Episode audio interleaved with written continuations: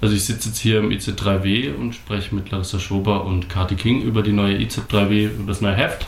It's a Man's World. Es geht um Männlichkeit und da habe ich mich als ähm, gelesener Cis-Mann und auch identifizierter Cis-Mann gefragt. Ihr habt eine relativ diverse Redaktion und wollt einfach mal wissen, wie der Prozess war.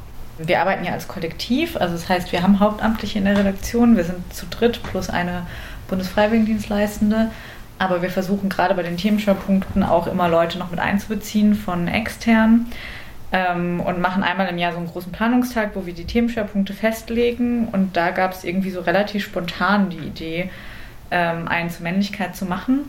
Dann haben wir den gemacht und offen zu dieser äh, Themenschöpfungsgruppe eingeladen. Es war tatsächlich auch die größte äh, dieses Jahr, wo eben einige Personen von unserem Redaktionsverteiler oder so ganz ähm, neu dazugekommen sind, die das halt mitbekommen haben. Genau, und da gab es dann auch sehr viele unterschiedliche Positionierungen und Meinungen zu dem Thema. Das heißt, wir haben auch sehr viel diskutiert in der Gruppe und die Idee, so, also unsere konzeptionelle Idee als Redaktion war ein bisschen, ähm, sich anzugucken, weil Männlichkeit jetzt gerade innerhalb der deutschen Linken schon so ein bisschen ein, ähm, ein In-Thema ist, sage ich jetzt mal.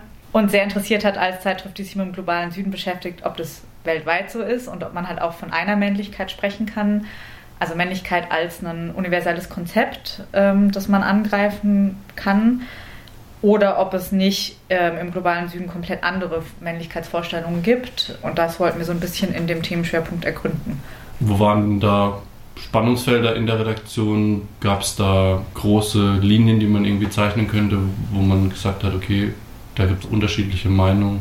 Ja, ich glaube, wir, ähm, wir, wir sind irgendwie dahin gekommen, dass wir nicht, nicht einen Themenschwerpunkt darüber machen wollen, wie es Männern weit Welt geht, sondern dass wir gucken auch, wie Männlichkeit sich, sich zeigt und vor allem auch sowohl akademische als auch ähm, Ideen aus den sozialen Bewegungen dazu und Aktivismus dazu weil es gerade so im, im Rahmen von Gender Studies oder so gibt es da sehr, sehr viel akademische ja, Forschung und Theorien dazu, was aber oft mit so den gelebten Realitäten von Menschen, gerade im globalen Süden, vielleicht auch nicht so viel zu tun hat. Oder ob die, die Forschung gibt es dazu auch im globalen Süden, gerade auch im Raum von Südafrika.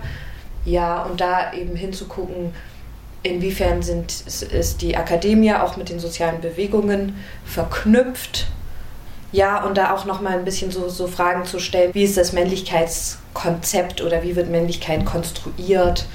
Ähm, so, so eine Art von Herangehensweise, eben in bestimmten Gesellschaften, in bestimmten Ländern. Ihr habt ja jetzt einen guten Einblick in die einzelnen Artikel, dadurch, dass ihr ja auch in der Redaktion eben diese hauptamtliche Rolle einnehmt. Könnt ihr sagen, ob ihr da schon auf diese Fragen, die du gerade schon wichtigerweise und richtigerweise genannt hast, ob du da, es da Antworten gab aus den Artikeln, die man schon ablesen kann, irgendwelche Sachen, wo man sagen kann, okay, da wird es aufgegriffen, was ich gerade als Frage formuliert habe.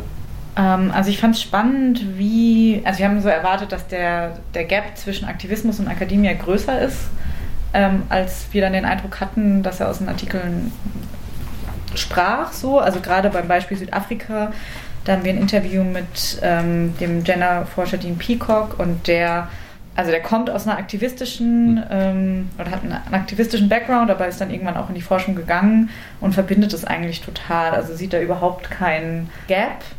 Ich glaube, am ehesten gab es noch so Unterscheidungen zwischen, also wir in der Redaktion würde ich schon behaupten, dass wir Männlichkeit als ein prinzipiell problematisches Konzept begreifen, an dem es eben nichts Positives festzuhalten geht. Also ich glaube, das schreiben wir auch im Editorial, dass man Männlichkeit eben abschaffen sollte und nicht menschlicher machen. Ähm, da würde mir, glaube ich, Sufin Henani, den wir ähm, über seinen queeren Podcast in Marokko interviewt haben, äh, glaube ich, sehr widersprechen, weil er eben auch gerade so nach positiven Aspekten von Männlichkeit sucht. Und wir haben uns dann aber entschieden, diese unterschiedlichen Positionen auch so ein bisschen nebeneinander stehen zu lassen. Was ich vielleicht noch so ein bisschen erwähnen wollte mit, also das ist jetzt keine inhaltliche Diskrepanz, die wir vor, ähm, in der Redaktion hatten, aber ich fand es spannend, dass in der Themenschwerpunktgruppe exakt eine Person war, die sich als Mann begreift und der Rest des Themenschwerpunkts von Frauen gemacht wurde. Ähm, was ich auch ein bisschen bezeichnend finde, was dann doch das Interesse auch in der deutschen Linken an dem Thema ähm, beschreibt. Darüber hinaus noch irgendwelche Artikel, die ihr herausstellen wollt, wo ihr sagen würdet, da lohnt es sich auch nochmal drauf zu gucken, weil wir es nicht so oft im Schwerpunkt haben. Also der globale Süden ist sehr groß. Ich fand jetzt gerade auch in dem Schwerpunkt den Artikel zu indigenen Männlichkeiten in Kanada interessant. Und ähm, ja, indigene Communities war so für die sogenannte Dritte Weltbewegung eigentlich immer ein wichtiges Thema, aber jetzt ähm, wurde auch manchmal auf problematische Art und Weise natürlich auch verhandelt. Und jetzt, gerade in der IZ3W, war es lange nicht Thema. Auch mit dem Artikel, der im vorderen Teil ist, zu den Residential Schools in Kanada, haben wir jetzt zwei Artikel wieder zu äh, indigenen Themen, gerade auch zu ähm, First Nations in Kanada. Und gerade auch dieser äh, Artikel zu Männlichkeiten in Kanada, finde ich, eröffnet da auch nochmal eine neue Perspektive, dass es, dass er auch so der Gedanke an, also wir benutzen globalen Süden sowieso als sehr, sehr weitreichenden Begriff, aber dass es gerade, wenn es um indigene Gesellschaften geht, indigene Minderheiten, ähm, dass ja auch wirklich überall auf dem Globus verteilt sind. Genau, und ich finde, an dem Artikel zu indigenen Männlichkeiten sieht man eben auch sehr schön, was wir dann also wir hatten uns ja eben überlegt, ist Männlichkeit was, was Universelles? Ähm, würden die Frage nach dem Schwerpunkt schon mit Ja beantworten, aber es ist was, was erst sehr gewaltsam hergestellt wurde, diese Universalität. Also das, das zeigen eben die beiden Autorinnen super, dass Männlichkeit, also dass es vor der Kolonialisierung ganz andere Geschlechtervorstellungen in den indigenen Communities gab, auch in jeder indigenen Community nochmal andere und das aber ein Teil von Kolonialismus eben auch war, diese westlichen Gendervorstellungen und vor allen Dingen die Vorstellung von Männlichkeit auch als Herrschaftsinstrument gewaltsam eben in diesen Communities zu etablieren.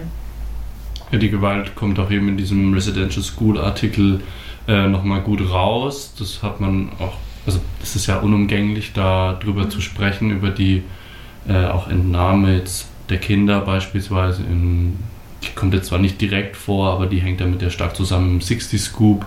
Wie habt ihr die Arbeit mit Indigenen erfahren oder habt ihr da Eindrücke mitbekommen, wie einfach bzw. schwer es war, da in die Zusammenarbeit zu gehen? Weil ich habe auch schon öfters mal mitbekommen, dass das einfach aufgrund von Sicherheitsbedenken und Erfahrungen mit Medien beispielsweise, dass da sehr viel Skepsis herrscht. Ähm, wir hatten das Glück, dass wir zwei indigene ähm, AkademikerInnen für den Artikel zu Männlichkeiten gewinnen konnten. Das heißt, es sind eh Leute, die äh, viel schreiben, publizieren, in der Öffentlichkeit stehen und sich da jetzt nicht so Gedanken gemacht haben. Ähm, und der andere Artikel war ja ein Interview mit einem Schweizer Forscher, der über indigene Communities gearbeitet hat.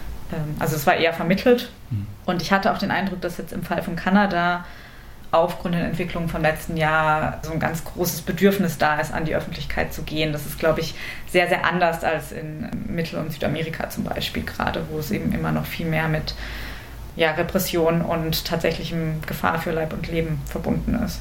Ich habe auch noch ein bisschen ähm, aus Indigene Männlichkeiten in Kanada Artikel gelernt, wie, ähm, wie diese Art auch, auch Forschung zu betreiben ganz eng zusammen hängt mit, mit den Communities vor Ort und mit sozialen Bewegungen vor Ort, dass eben, wenn Menschen ähm, aus den Communities AkademikerInnen werden, dass sie den Anschluss nicht verlieren, sondern sich, äh, sich ganz bewusst engagieren und diese Forschung irgendwie auch in, gemeinsam mit ihren Communities betreiben. Und jetzt zum Beispiel, die haben ähm, Kim Anderson und Robert Alexander Inn haben so Community-Projekte auch angeleiert und machen quasi Jungen- und Männerarbeit dort. Und das ist vielleicht auch was, wo, wo wir als ähm, AkademikerInnen oder SchreiberInnen des Westens vielleicht ein bisschen was lernen könnten, wie man wie, wie, man sich auch irgendwie einbringen kann und diese, diese Entkoppelung, so dieses Elfenbeinturmwesen ein bisschen ja, verhindern kann. Ja, ist ganz spannend, wie er immer wieder drauf kommt, dass sowohl Aktivismus als auch irgendwie Universitätsschreiberei oder eben auch dieser Elfenbeinturm miteinander verbunden werden können. Ähm, ich habe mich sehr gefreut über den Artikel von Jörg Später, das ist ja auch ein Freiburger Historiker, ähm, zur Debatte um postkoloniale Geschichtsbilder und Shoah und wie das ins Verhältnis zu setzen ist. Da haben wir auch viel darüber diskutiert in der Redaktion, weil wir lange nichts zu dem Thema machen wollten, weil das eben so ähm, heiß gegessen wird, gerade ähm, in vielen linken Debatten. Und wir manchmal nicht so ganz nachvollziehen konnten, warum das so hochkocht. Und fand aber eben, dass ähm, Jörg das ganz gut darstellt. Auch seine, also wir hatten mal wieder einen Debattenartikel, das haben wir lange versucht und jetzt ist er uns ein bisschen in den Schoß gefallen. Das war sehr schön. Ich glaube, man kann sich auch darüber streiten, aber ich fand es auf jeden Fall einen guten Denkanstoß.